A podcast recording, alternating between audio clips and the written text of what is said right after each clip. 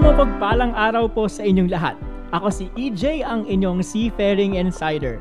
Samahan niyo ako na mas kilalanin pa ang maritime industry at ang magigiting nating seafarers, ang kanika nilang mga pamilya, komunidad at kwento ng paglalayag. Join me as I take you to a tour inside seafaring. Hi, magandang araw po sa lahat and welcome sa isa naman pong episode ng Inside Seafaring Podcast. And this episode will be very special kasi ang makakasama po natin for this episode ay hindi po isang seafarer. Tama po, hindi po siya seafarer. Pero importante po siya sa buhay ng isang seaman. Siya po ay isang seafarer's wife. Yes po, seafarer's wife po ang episode natin. And she is also a mother to a very beautiful lady, Butching, who happens to also be my inaanak. She is also a YouTuber. I will give her also a time to promote her YouTube, which is actually very cute because she's talking about her dogs. Hi, hi Nina. Hi, magandang araw sa iyo and welcome sa Inside Seafaring Podcast. Maraming salamat for your time. Kamusta, Nins? Mhm, Hi. Hi, Lidge. Hello. Good evening. Hello sa mga listener ng Inside Seafaring Podcast. Um, okay naman ako so far. Uh, I'm doing great. Uh, masaya Maganda pa rin ngayon. ina. Ah, hindi, hindi naman. Kasi nakakangarag. Pero dapat maganda pa din. As long na maganda ako sa tingin ng asawa ko, okay na ako doon. Ang pag-uusapan natin sa podcast na to is yung experience natin, ay, is natin, involved, si Vero's wife. Yung- Okay. Ang pag-uusapan natin for this episode is yung experience mo bilang isang asawa ng seafarer. Mga mga kwento na pwede mong ma-share at yung mga pulot Mhm. mo sa experience mo bilang seafarer's wife. Hindi lang para matuto yung mga seafarer's wife din from you, but magkaroon din ng perspective or better understanding yung ibang tao sa journey naman ng mga asawa ng seafarers. O, di ba? Pero matagal, matagal ka na bang ano, matagal ka na bang seafarer's wife? Ilang taon na kayong magkasama ni ano, ni Monty? 2018 kami kinasal. 18, 19. Magpo Halos 4 three years, na. Tama four ba? years na rin. Ah, 3 Wait years. lang, 83 Oo. Nag-agree din ako sa 4 years na papagharataan tayo dito eh. Oo. At medyo maano na rin, matagal-tagal na rin, no? Siyempre, tsaka sa 3 years na yan, challenging yan for sure kasi meron kayong anak na pinapalaki within that 3 years. every day is ano eh, parang inaaral pa din namin yung isa't isa. Kasi kahit naman naging magjowa kayo, iba yung Oo. feeling kapag um, magkasama na kayo sa isang bahay.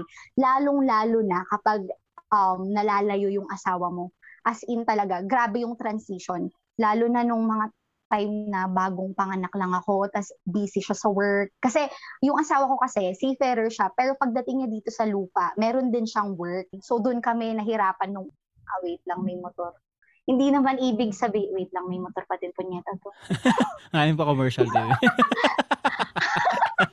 hindi naman, hindi naman, eh, di ba, even, even kahit ano, married na kami for like three years, hindi naman kilalang kilala ko na siya. Hindi naman ganun yun eh. Oo, pero pag-uusapan muna natin Nins, yung yung mga struggles na yan, no? Kasi ang dami din kasi aside aside siguro dun sa maiwan ka, tas buntis ka and all that. Meron pa sigurong mga Mm-mm. struggles, no? Hindi lang hindi lang dun sa parenting, kundi pati na rin sa personal relationship yung bilang mag-asawa.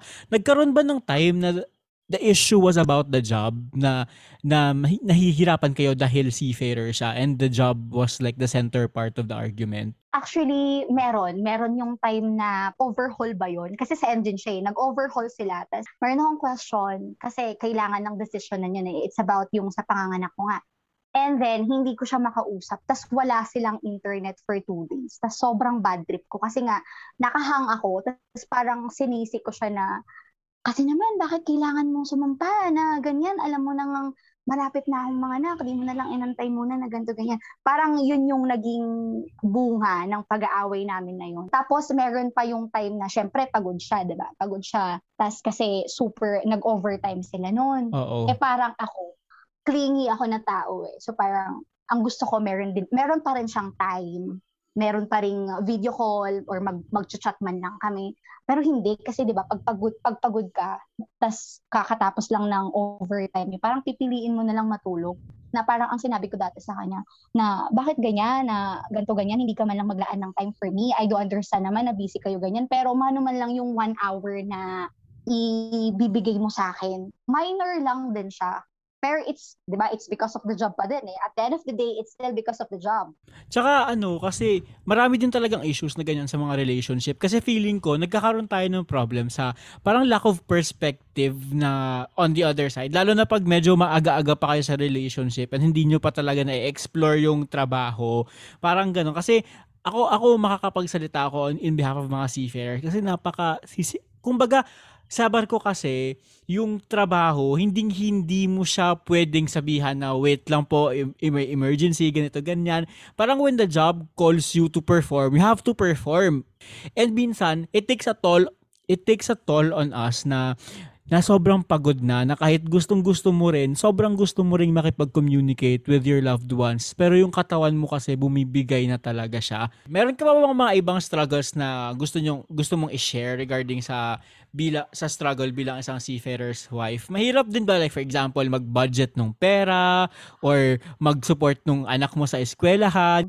Yes, totoo yan. Actually, alam mo ba, uh, nung una lang naman ako nahihirapan kasi lalo na sa adjustment kasi parang lalo na nung na, na, na, nabuntis ako and then yung asawa ko, wala siya, malayo. Yun yung isa sa mga nahirapan ako eh. Kasi isipin mo nung nagbubuntis ako, um, wala yung magbibigay sa'yo ng gusto mo, walang bibili yung ganito. Yung, yung parang maiintindihan ka, tsaka magiging open ka talaga. Iba pa rin talaga kapag nandyan yung partner mo, pagkatabi mo siya. Nung una, when it comes sa budgeting, uh, mahirap siya kasi tawag dito, hindi ako sanay mag-budget. Kaya nga wala akong ipon nung dalaga pa ako. I mean, pero nung nag-asawa na ako, tas parang binigay na sa akin yung responsibility na, o oh, ikaw nang bahala sa ano, sa pagbabudget ng pera mahirap siya kasi parang come to think of it na parang yung perang in-entrust sa'yo, parang hindi hindi ikaw yung nagpagod doon. From magastos, naging kuripot ako bigla-bigla. I mean, hindi naman kuripot na in a bad way, pero practical, di ba? Naging practical ako. So, ang ginagawa ko, kung ano lang yung kailangan na bilhin, grocery, uh, yung budget ng anak ko sa bahay, ganyan yun lang talaga, tsaka yung mga bayarin sa investment, talagang yun lang. Lalo na yung asawa ko kasi, si Monte, napakagaling niyang magha- maghawak ng pera. As in, super galing niyang maghawak ng pera. Lahat talaga, may napupuntahan. Tsaka maano siya, makwenta. Kaya dun yung parang, yun yung unang pinaka, pinag-awayan namin is yung pagkwenta-kwenta niya na parang umabot pa kami sa point na, oh, ikaw na lang mag-budget, wag na ako kasi ang hirap kung alam mo lang yung gastusin dito sa Pilipinas, parang ganon. Ang gusto lang pala ng asawa ko naman when it comes to budgeting, ilalatag ko kung ano yung mga kailangan. Kasi baka minsan kinukulang na. Uh-oh. Kaya gusto niyang malaman, oo. Kailangan mo rin i-consider yung the following month. Hindi pwedeng this month lang. Parang it doesn't make sense na pupunta ka ng barko tapos yung pera mo na pumupunta ng Pilipinas ay gagastusin mo lang for this month and then kailangan mo namang mag-isip for the following month. Kasi parang survival lang talaga siya. It's not a long-term kind of advancement in life pag ganun yung perspective. Saka na-appreciate na-appreciate ko naman kasi I can really empathize dun sa idea na Denver dati, 'di ba, medyo magast magastos magastos talaga tayo ng mga kabataan, alam mo na. Pero when the, the responsibility comes kasi sa atin, when when life um asks us to deliver, then we roll up our sleeves and deliver kasi wala na rin naman tayong choice. Ito na talaga yung buhay natin. Ay at saka gusto ko rin talagang sabihin na ta- maganda rin talaga yung perspective ni Monty dun sa idea na sinabi niya na kailangan mo lang din sabihin na na ano na tawag nito sabihin or ilatag na ilatag kung kinukulang or yung mga pangangailangan. Kasi on our end hindi namin alam. Ang alam lang namin sapat yung pinapadala namin. Kaya kaya minsan kahit pwedeng gawan ng paraan hindi namin magagawa ng paraan kasi walang feedback. 'di ba, parang habang lumalaki yung anak ko, parang ang sabi ko nga sa kanya, Mons, alam mo, uh, seafaring is not forever eh. One way or another, papalitan kayo ng mga mas bata, mas Totoo. bago. So, parang sabi ko sa kanya, maganda na mag-build ka rin ng career mo sa lupa.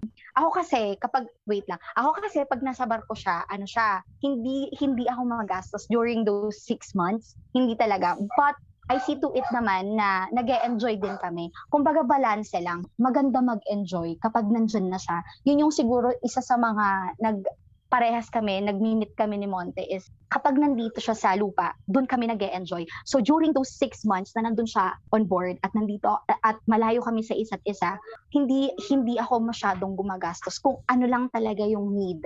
Pero yung anak ko, yun talaga yung ginagastusan namin kasi kailangan yan eh. Mm-mm. Pero pagdating sa akin, hindi, hindi kami gumagastos. Imagine, kakain ako ng masarap. Tapos may iisip ko yung asawa ko kung kumain na ba siya. Kinondisyon namin yung isa't isa na, ano, ako lang din naman, pero yung asawa ko naman, lagi niyang sinasabi na okay lang gumastos. Pero ako kasi, parang mas masarap gumastos pag kasama mo na siya. Tsaka pag bagong baba siya, ano kami, nag enjoy kami for a month. Tapos after mga after a month, ayun na tag, taghirap na naman kami. Tinatawag namin taghirap. Tinatawag namin yun na taghirap kasi hindi na kami pwedeng gumastos doon sa savings mismo namin. Ako, ako sobrang na-appreciate ko yung mga sagot mo, yung mga salaysay mo, Nins. Kasi meron akong tatlong importanteng pulot na galing sa'yo na for sure ay magagamit ko talaga in the near future. Unang-una, gustong gusto ko yung idea na yon na sinasabi mo na nung, kung wala pa si Monty, hindi ka nag-enjoy. Tapos, hindi ka nag-enjoy muna for yourself. Tapos, pag uwi nyo, saka lang din siya mag, mag-enjoy uh, together, together. So, para ang ganda lang kasi nung idea na yon na parang there's a shared vision. There's a shared vision na sin- sinishare nyo yung, sinishare nyo yung struggle and at the same time, sinishare nyo yung blessings. And I think that's a very strong foundation sa isang relationship na magkasama kayo sa hirap at magkasama rin kayo ay nag-aantayan kayo. Ay, hindi lang kayo magkasama dyan ha. Yun yung ginaganda nun Nins kasi hindi lang kayo magkasama. Nag-aantayan talaga kayo para ma-share nyo yung blessings. Which is very beautiful. I like that. Yung yung yung second one na appreciate ko din kasi yung ano yung idea na may mga non-negotiables kayo pagdating sa savings. Importante 'yon importante yung non-negotiable sa savings na pag dumating kayo sa ganitong level ng savings na nasa bangko, wag na nating galawin to. I think it's very practical na hindi ubos biyaya. Kasi style ko sa sarili ko, pag dumating ako sa ganitong savings, magde-declare na ako ng bankruptcy. Wala na akong pera. Pero actually, I have. I have something that I spare. But this is my non-negotiable. I myself do not touch my non-negotiable. Diyan lang yan siya. Pagka kailangan, kailangan, kailangan na talaga lalabas yan.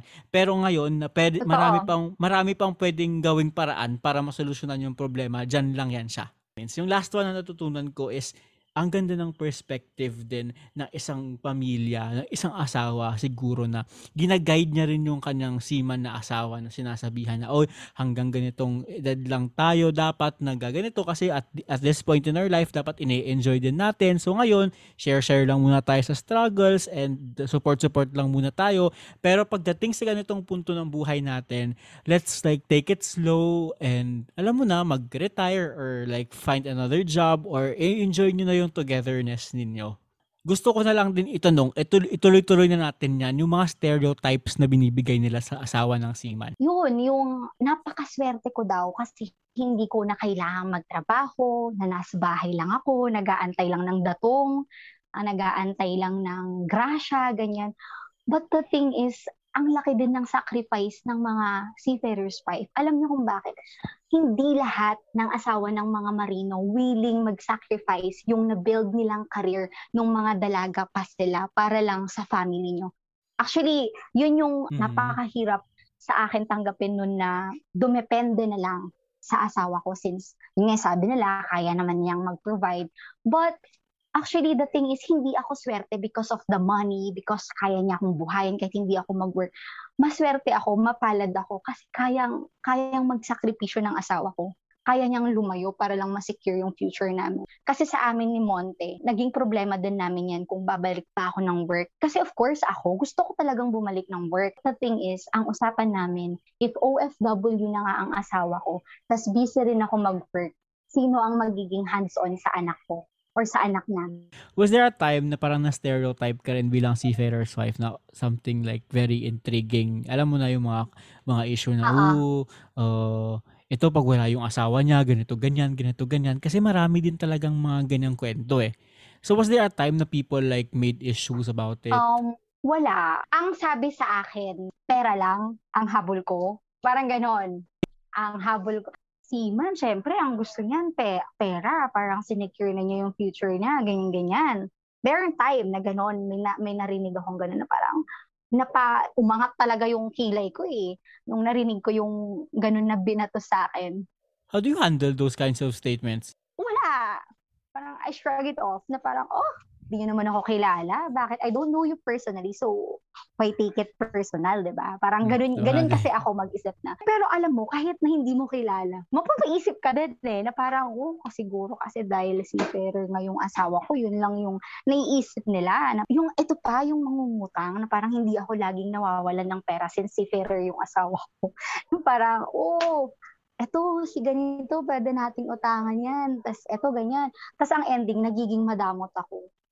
Na, san, eto, ang sabi nga nila, saan ko daw ba nilalagay yung mga perang dinadala or binibigay sa akin ng asawa ko? Ganyan. Kasi hindi man lang daw ako mag-share ng blessing. Ang akin naman, ang take ko sa mga ganon na comments ng mga tao is hindi ko kailangang i-discuss kung ano yung budget namin. Hindi ko kailangang i-discuss sa inyo kung magkano or ganto ganyan. Di ba? Para pakialaman nyo. Kasi private na yun eh. We share our blessing pero hindi naman kailangang ipangalandakan din yun. Di ba? At saka hindi kailangan nila hindi nila kailangan pakialaman 'yun. Hindi hindi ka nila 'yun. Totoo. Ano yung feeling ng isang asawa ng seafarer the night before siya umalis para sa kontrata niya? Uy, alam mo, hindi ko feel yung the night. Doon ako sa the day talaga na aalis na siya. Kasi ang hirap. Kasi parang ang sabi ko nga nun, nung unang, nung unang alis siya, hindi ko naman ginusto yung ganitong buhay. Kasi nung una, ayoko talaga ng seafarer. Ayoko makapag-asawa ng seafarer. Pero God is good. Kung ano yung ayaw mo, yun ang ibibigay sa'yo. Oo, kasi hindi, Lord, kung Ayoko. nakikinig ka baka Ayoko, naman. ayoko kasi na ano, ayoko kasi yung nalalayo. Kasi clingy ako na tao, super clingy ako. Nung, nung six months na, ay, nung bakasyon niya, di ba? Nung bakasyon niya, parang sinulit niya talaga. Tapos biglang aalis na naman siya kung kailan ang saya-saya na na, So gano'n. ano mga pina, ano mga pinapabaon mo kay Monty pag umaalis siya? Nagpapabaon ako ng mga ano, Ano, mga ano, ano? notes, notes. Nagpapabaon ako ng ano. Alam mo yung sa may, may parang happy, happy pill? Happy pill capsule wherein yung sa capsule bubuksan mo siya. Tapos ah. meron doon nakasilid na mga notes. Wherein pwede niyang basahin yon kapag nalulungkot siya. Mahilig kasi ako magbigay-bigay ng mga sulat-sulat. Tsaka nagpapabaon ako ng rosary talaga. Nung Oh. una nagpabaon din ako ng medyas or yung hat ng anak ko para kahit pa paano hindi siya Alam, mag, maano pa rin. Parang ganun. Ang sweet Anyway. nun. After nating pag-usapan yung medyo malungkot na part na pag-alis ng mga asawa ninyo, ano naman yung pinakamasayang part sa pag-uwi nila on the very day na umuwi na sila ng Pilipinas? Ano naman yung experience mo bilang seafarer's wife? Uy, alam mo ba, nakaka-awkward nung una. Nung una niya, Eh, di ba? Di ba nakaka-awkward din talaga? Kasi ako, perspective ko, pag umuwi ako, tapos meron akong ka-relationship, pag umuwi ako, Oo. parang awkward. Hindi mo alam paano uumpisahan ulit eh. oo. Swear, na, it was so awkward talaga. Buti na lang, may butching kami, buti na lang talaga. So, sinundo namin siya sa airport, ganyan-ganyan, tapos kasama yung anak ko.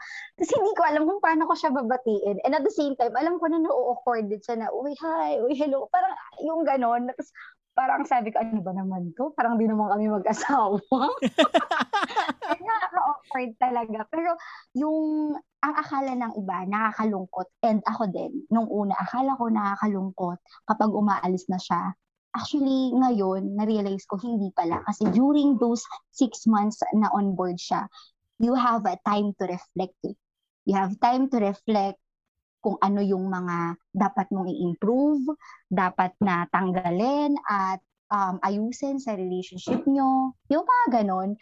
And kapag nandyan na siya, during those months, parang pag nandito na siya, parang, uy, magliligawan na naman. Parang ganon. That is something na ilu- nilulook forward ko lagi, yung pagbaba niya. Kasi, di ba, iba-iba yung feeling na nararamdaman mo. Pero of course, nandun yung happiness pag bumababa siya. Iba-iba talaga. Pero alam mo, Nins, ito siguro mag-a-agree tayong dalawa dito. You never get used to this experience. Every time na aalis or every time na uuwi, it's always a new experience for everyone. Parang masakit Oo. pa rin. Oo, Tapos talaga. pag aalis siya ulit, masakit pa rin. Hindi siya naging madali. actually I, it's a bittersweet feeling. Yung during those months na nasa barko siya tulad ganong sinabi ko kanina. Ang ginagawa ko, nagre-reflect ako and at the same time, ganun din siya ng mga dapat na i-improve, dapat na baguhin sa relationship para kapag nandito na siya, mas smooth sailing yung maging pagsasama naming dalawa. Nasaan na kayo ngayon in handling your relationship in comparison to before? Ano yung mga improvements na nangyari? Uh, mas mature na ako ngayon when it comes to ano um, handling yung mga small issue, mga mga hindi naman dapat pag-awayan pero ginagawa akong big deal yung ganun. Kasi si Monte, wala naman ako masabi dyan sa asawa ko. He's a good listener, he's a he's a good friend, of course. Uh, napaka-essential nun sa relationship yung hindi lang dapat kay lover but a friend uh, as a friends also. So um nung una kasi ako talaga yung ma- mahirap pakisamahan. Kasi ang dami ko pang ginawang adjustment. And I'm sure ganun din naman siya, marami siyang adjustment. Pero feeling ko ako yung mas nag-grow as a person and as a wife. Kasi parang dati, siset ako lagi ng ano ng barrier sa aming dalawa. When in fact, dapat uh, as one na kami.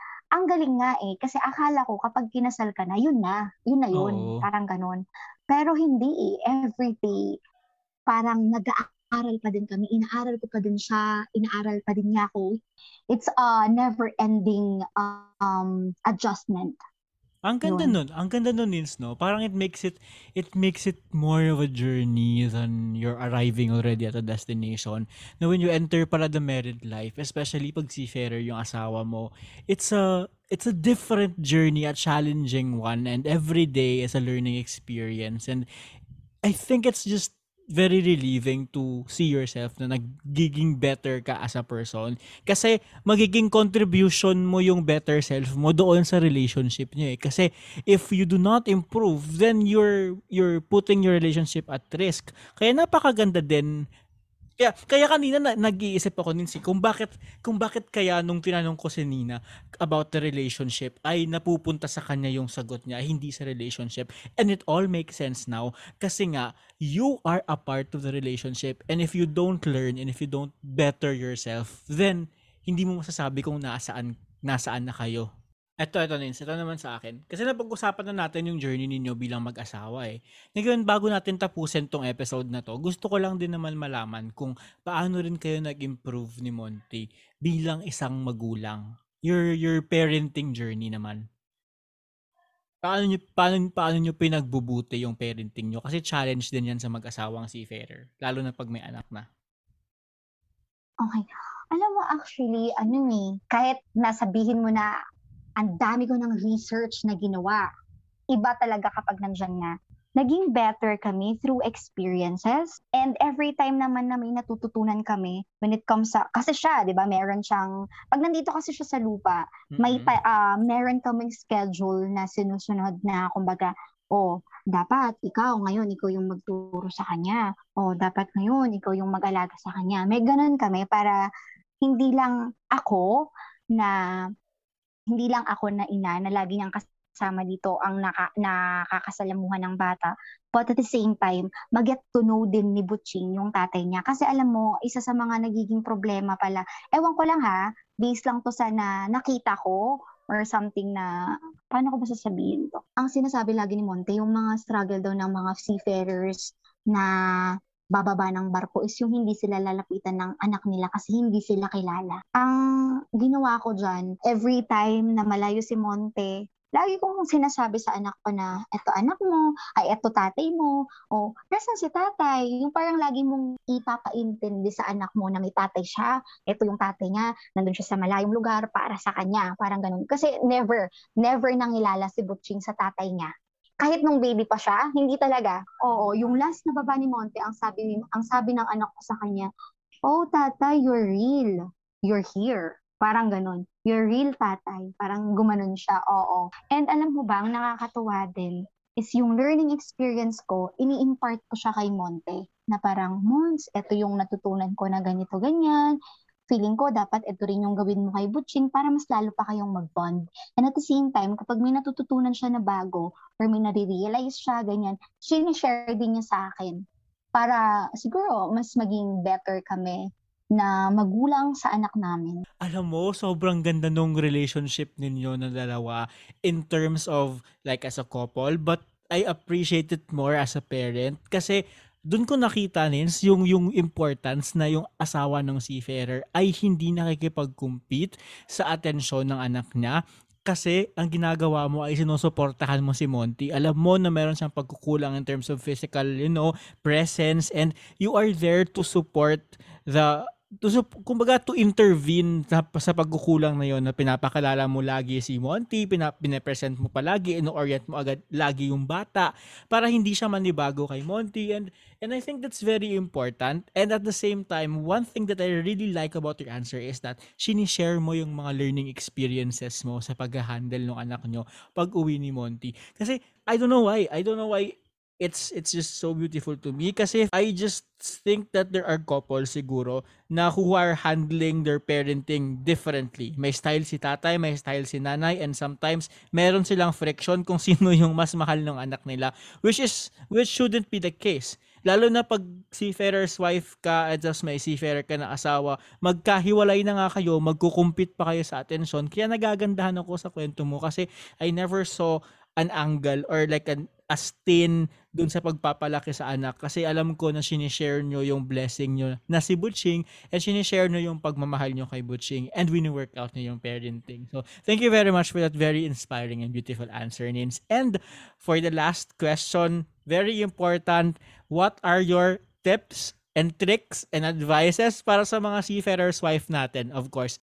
So gusto ko lang din i-promote yung YouTube ko, no? May may may YouTube po ako, uh, Achilles Elements. Uh, pwede niyo siyang i-search and mag-subscribe and like and uh, um, click the notification bell na rin para updated kayo sa nangyayari sa life ko. When it comes to ano, first uh, dapat yung uh, asawa ng mga seafarer is adaptable. They should be flexible kasi nga uh, alam niyo naman madalas aalis sila tapos babalik. So dapat adaptable tayo na we can switch sa pagiging ina to pagiging ama at the same time, ganon.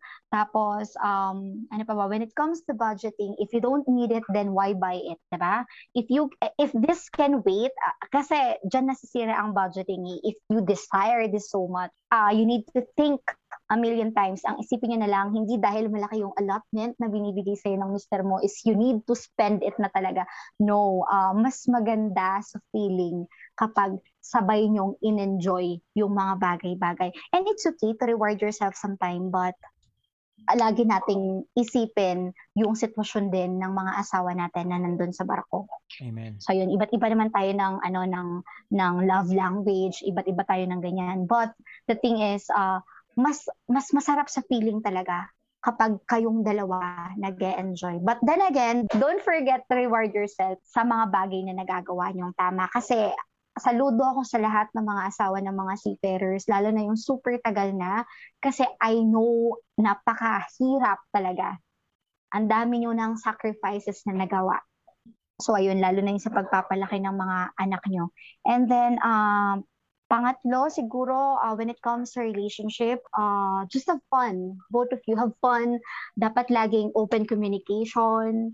Uh, and lalo, eto, eto talaga, wag niyong aawayin ng sobra-sobra yung asawa niyo kapag on board sila. Wag na kayong dumagdag sa burden ng asawa niyo. Sis, wag na talaga kasi mahirap ang trabaho sa barko. Sobrang hirap. Cherish the moment or the time that you are together. And kapag nasa barko naman sila, take take that time to reflect, to be a better to be a better person and uh, to improve kung ano man yung kulang sa relationship nyo. Last, uh, siguro, um, yung, yung image nyo as a seafarer's wife, alagaan nyo din yan kasi nagre-reflect din yan sa partner nyo na nandun malayo. Dapat nandyan talaga uh, trust, um, parehas yung goal nyo sa buhay. Kung hindi man parehas, at least mag-meet kayo halfway and support each other. And then pa nga, uh, pero pinaka talaga, ito ang pinaka sa lahat, dapat si God ang nasa center ng relationship nyo. Amen. Dapat si God to keep the boat ay to keep the ship sailing, dapat si God ang kapitan. salamat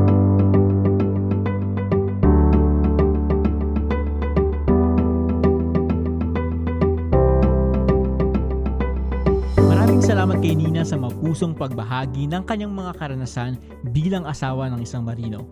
Naway nakilala rin natin ang kwento ng mga katuwang natin sa buhay, sa pagpapabuti man ng personal na relasyon, pagsuporta sa kanya-kanyang mga pangarap, o pagpapalaki sa mga anak. Isang pagpupugay sa mga asawa ng mga seafarers na isa ring mga importanteng bahagi ng ating industriya.